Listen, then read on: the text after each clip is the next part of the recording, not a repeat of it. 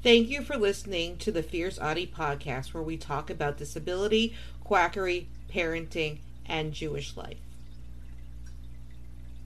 Letter to the Bleach Queen and Lords. Letter to Kerri Rivera. You may try to intimidate me. It will not work.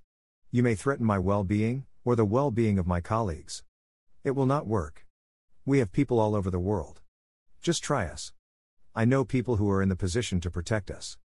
Your stalker in my local area tried to act under your direction. It did not end well for her. You mess with one of us, you mess with all of us. You do not scare me. You do not intimidate me. You promoting industrial bleach to give to children and vulnerable adults scare me. We will not rest until you are brought to justice. Love. Fierce Autie. Amanda Seigler. Autistic activist. Don't forget to subscribe or follow on Spotify, Apple Podcasts, Facebook, Twitter, YouTube, and Instagram. Keep on speaking your truth and never let your flame burn out. Thank you for listening.